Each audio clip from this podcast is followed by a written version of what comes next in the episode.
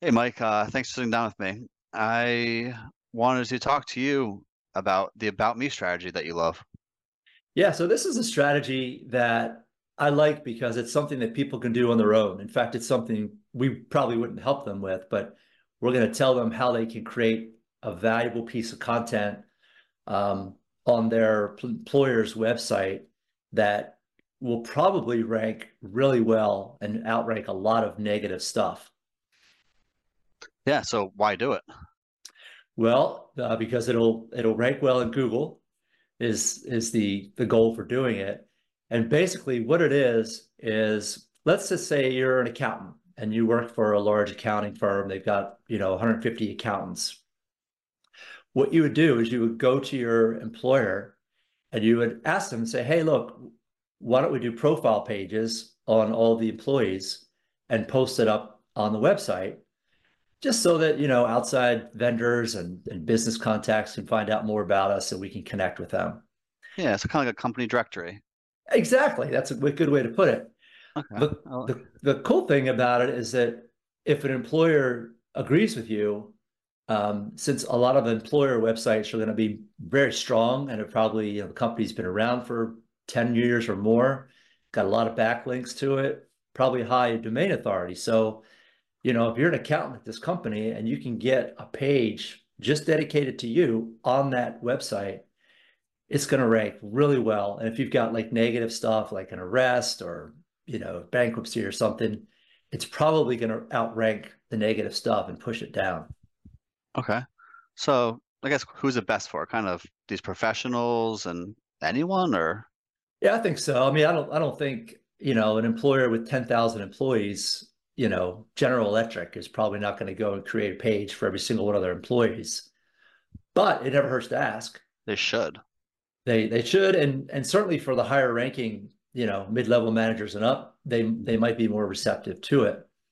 I think it's best suited um, accounting firms, like we mentioned, law firms um, would be good, and even um, like dentists, chiropractors who have their own business and maybe their homepage is already ranking for when you Google them, they should create an in-depth, you know, bio on an about me page, and then they can get a double listing, and both exactly. pages will rank at Google. I love seeing that. Or if you really have a lot built out, you can have it all expanded where they have the different tabs below the homepage, which is exactly. always really nice to see. Creates a, takes up a lot of real estate space and makes you look more professional, look a big deal. Um, so once you have this new company profile uh, about me page on your on your site. What's the best way to optimize it? How should i write it? How long should it be? What do i talk about? Yeah all great questions. Well first of all i should uh, write everything in the third person because your name is going to be your keyword. That's going to need to be in there multiple times. That keyword which is your name should appear in the seo title of the page uh, it should appear in the H1 tag, which is the main heading of the page. Uh, you should have an image, uh, preferably a unique image that you've never used anywhere else. You should be smiling and should be well lit and look professional. You can optimize the image with an alt tag, uh, but you can Google that and find out more about it. And then length is probably the most important thing. It should be, I always recommend at least a thousand words. And so to your point, like, what do you write about? Well, you can sort of create a questionnaire for yourself, like how did how did Tim Johnson get started in business? Where did Tim Johnson go to school? Uh, you know, what is Tim Johnson's family life like? What's Tim Johnson's biggest moment at this firm? Mm. And you can ask and answer your own questions and don't do it with just like a one word or one sentence. Like build it out. Try to try to write 50 or 100 words on every single question before you know it, 10 questions, you get a thousand words. You've got a beautiful post and it's ranking when you Google your name. Mike is the best writer I know. Um, and he has a great team. I am a terrible writer and I would struggle to write a thousand words about myself. And I've had a big, long, uh, very ADHD career and I would struggle. So I imagine a lot of people like me would be struggling with that. And if you're like me, Mike, or someone professional, who knows how to write is the way to go.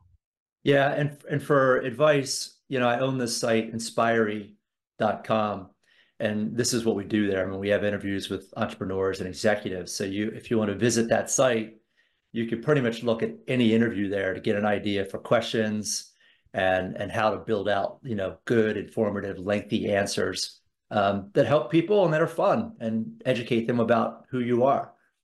Yeah, it's a great idea. Look at other people's interviews and kind of gather like, oh, that's a fun way to phrase this. I'll check that paragraph out. Don't copy and paste. Uh, it'll kill your ranking. But yeah, get inspiration from other people on Inspiry. I like that. Yeah, well, you mentioned something which is really important. Don't copy and paste. The content has to be unique. Uh, I would not recommend using AI to generate this content. I would, no. I would do it yourself. Google's getting good about picking up on AI these days. Yep, yep. Make sure it's, you know, something. If you're on other interview sites, uh, make sure that you're not like asking the exact same questions or that you're using a, a majority of the same words. Make it unique.